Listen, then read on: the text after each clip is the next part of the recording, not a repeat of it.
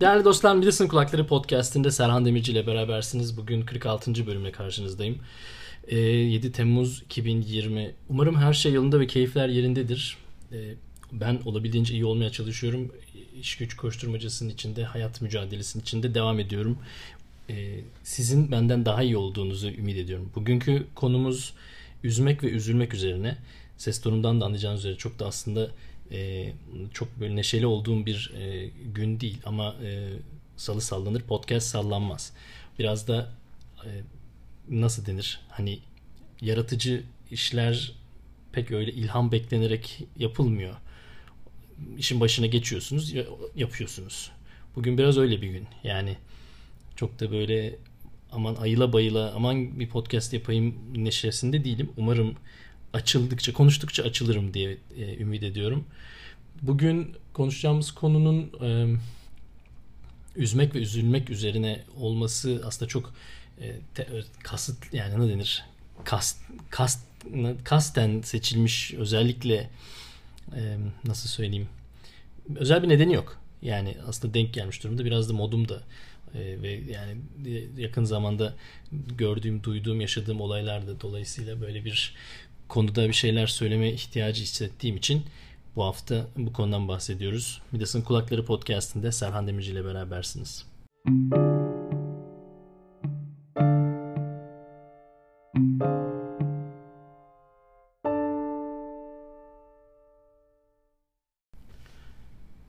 Üzülmek ve üzmek iki ayrı şey. İki tarafı.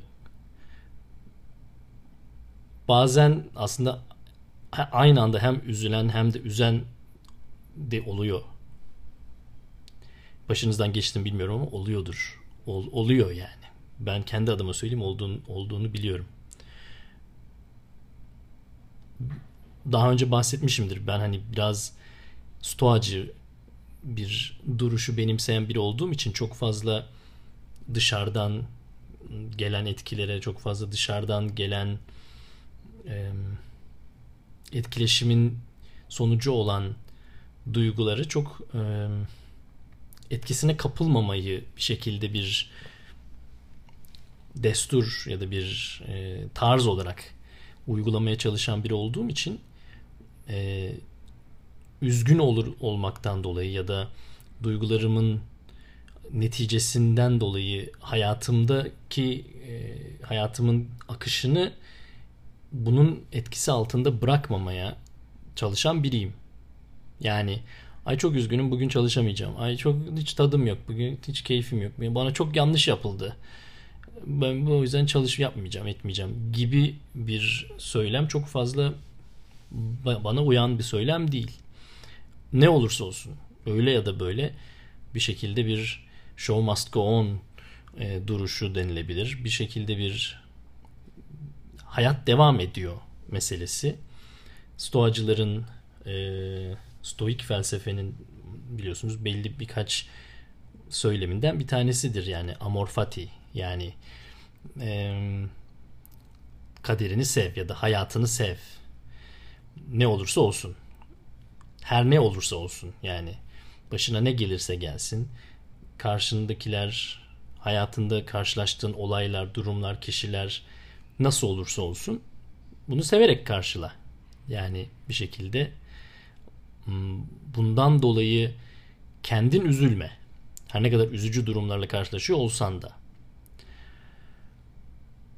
Üzülen tarafta olmak dolayısıyla benim çok fazla e, etkilendiğim ya da çok fazla kendi adıma hmm, bir şeyler anlatabileceğim bir konu değil. Çünkü çok fazla etkisinde kalmamaya çalıştığım bir durumu. Üzen taraf olmak deyince ise orada iş biraz değişiyor. Çünkü e, zannediyorum katılacaksınızdır. Kimse bilerek ve isteyerek başka birini üzmez. İsteyerek birini üzüyorsanız zaten orada bir yani hasta bir durum var yani bence zaten. Ama demin aslında söylediğim yani sözün gelişi söylediğim lafa aslında yan katılmıyorum. Yani bilerek ve isteyerek dedim ya. Aslında onu ben ayırarak kullanmak gerektiğine inanıyorum. Yani demek istediğim şu kimse kimseyi isteyerek üzmez ama bilerek üzer. karşıdaki kişinin üzüleceğini bilir ama gene de yapmaya devam edersiniz. Yani demek istediğim o. Dolayısıyla yani bilerek ve isteyerek üzmek diye bir cümle aslında çok bence doğru değil. Bilerek üzmek ve isteyerek üzmek farklı şeyler. Üzen tarafta olan genelde insanların düşüncesi onun daha güçlü olduğudur ya da daha ne denir yüksek yerde oldu. Daha üst yani nasıl denir avantajlı bir konumda olduğu düşüncesidir. Ama ben bundan çok emin değilim. Çünkü istemeden üzüyor olmak ama bunu biliyor olmak insana bir sorumluluk hissi veriyor. Bir suçluluk hissi veriyor işin açıkçası. Suçlu hissediyorsun yani. Ama yapıyorsun. O da belki de insan olmanın zafiyeti ya da insan olmanın zaaf, zayıflığı ile ilgili bir şey olsa gerek.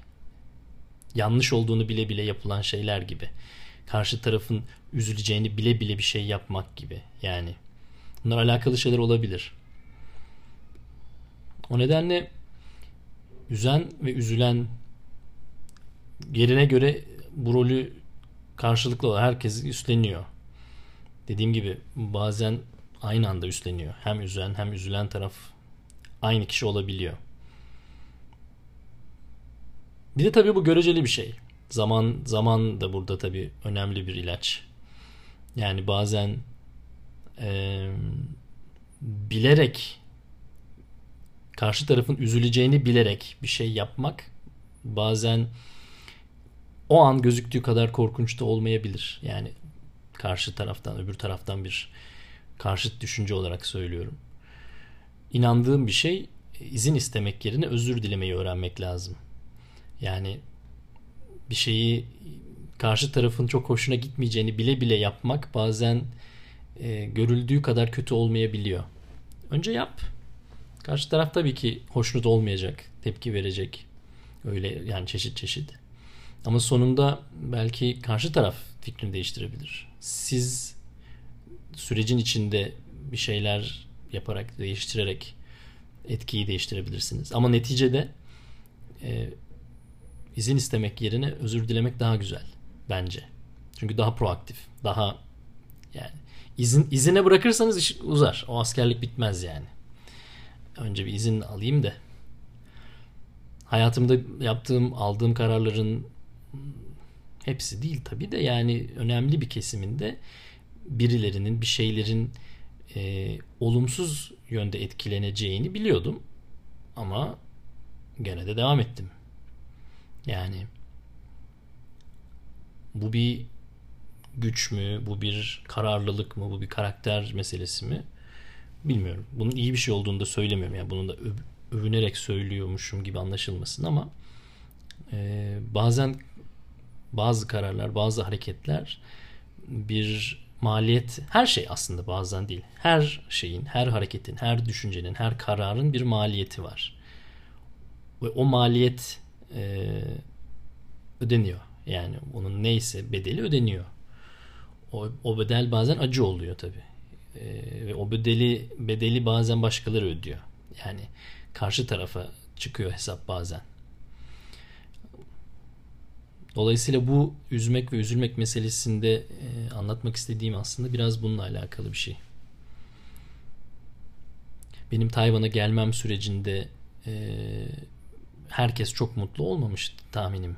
Yani en yakın arkadaşlarımdan, ailemden ya da uzaktan takip edenler birçok kişi böyle ne yapıyor yani gerek var ya da daha o daha da olumsuz yani duygusal anlamda kötü bir şekilde etkilenenler olmuş olduğunu biliyorum. Olmuştur yani.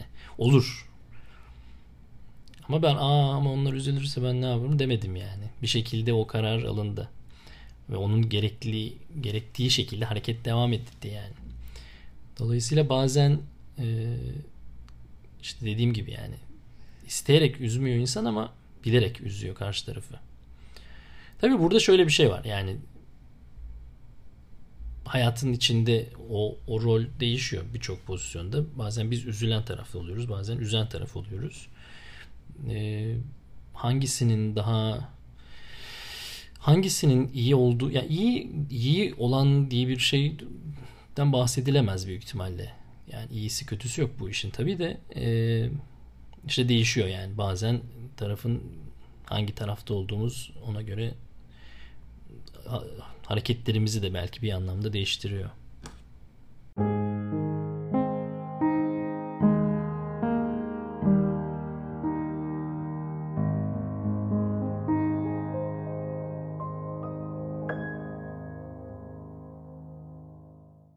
Değerli dostlar Midas'ın Kulakları Podcast'ında Serhan Demirci ile berabersiniz. Bugün hafta biraz ağır bir konudan bahsediyoruz. Bir rakım eksik yani. Ee, rakım olaydı. Biraz kavun, biraz peynirim olaydı. Daha çok konuşurduk. Çok uzatmak istemiyorum. Ee, üzülen ya da üzen hangi tarafta olursanız olun. Hiçbirisi olmayın. Yani demek istediğim ne üzülen ne üzen taraf olun. Güzel günleriniz olsun. Güzel anılarınız olsun. Hayat, yaşamak denen şey acısıyla tatlısıyla bir hep beraber güzel. Bazen acı şeyler yaşıyoruz. Bazen daha tatlı tatlı şeyler yaşıyoruz. Ama ne acıya küfretmek ne de e, tatlıya e, oh çok şükür sonuna kadar ölene kadar tatlı yiyeceğiz demek ikisi de doğru değil. Yani hayatı olduğu gibi kabul ederek yaşamak e, ne olursa olsun yaşamak bu daha erdemli bir duruş. Ee, erdemli olmak iyi bir şey ama iyi bir insan olmak başka bir şey. Erdemli olup kötü bir insan olmak da çok şey değil. Ee, hani çok klişe bir örnek olacak ama yani Nazi Almanyası'nda e, çalı, subay olarak o görev rütbe şeyin içinde yer alan herkes mi şeytandı yani? Herkes mi böyle gerçek kötüydü? Onların içinde de erdemli oldu olan insanlar vardı. Onların içinde de muhakkak bir şekilde mecbur hoşuna gitmese de devam etmiş olabilir yani. Hani bu çok iyi ve kötü denen şeyler çok görecelidir ya. Yani çok göreceli. O yüzden çok o kadar kolay kolay şey yapmamak lazım. Pek o kadar öyle ne denir ee, yani şeyi o ölçü, ölçümü yapmak çok kolay değil. Göreceli bir şey olduğu için. Her an değişiyor çünkü. Hangi açıdan bakarsan değişiyor. Umarım siz daha geniş açılardan bakabilir olursunuz. O daha güzel bir şey bence. Tabii o anlamda da belki de son söylenecek bir şey e, o olumlu ve şey ne denir içimizdeki o küçük çocuğu bir şekilde belki de canlı tutmakla alakalı. Yani çok fazla düşünmeden var olan, yaşayan ve yaşadığın yaşayan derken gerçek anlamda hissederek her anını e, laf olsun diye değil ya da birilerine gösteriş olsun diye değil başkası için değil kendi için ve e, bir gün öleceğini bilerek ama ölümden korkarak ya da bu kötü bir şeymiş gibi ya da böyle hmm, bir gün öleceksin hepimiz öleceğiz gibi değil de daha ziyade işte stoacıların söylediği o memento mori yani ölümü hatırla yani ölümle bir şeyi kıyasladığın zaman hiçbir şeyin şeyi kalmıyor esamesi okunmuyor yani o çok da bir farklı yani perspektif değiştiren bir şey o. Dolayısıyla hani her an ölümü düşünerek her her an öleceğiz diyerek yaşan yaşamaktan bahsetmez yani memento mori ama yani sıkıntılandığın anlarda da ya bir gün bitecek bu yani çok da fazla düşünme yani. Yani onunla kıyasladığın zaman şu an e, kafanı yoran ya da seni üzen her neyse o aslında o kadar da büyük olmadığını sana ölçek veriyor bir anlamda. O ölçeği alma anlamında bir önemi var. Dolayısıyla memento mori sevgili dostlar. Bir dahaki bölümde görüşünceye kadar kendinize çok iyi bakın. Serhan Demirci ile Midas'ın Kulakları podcastindeydiniz.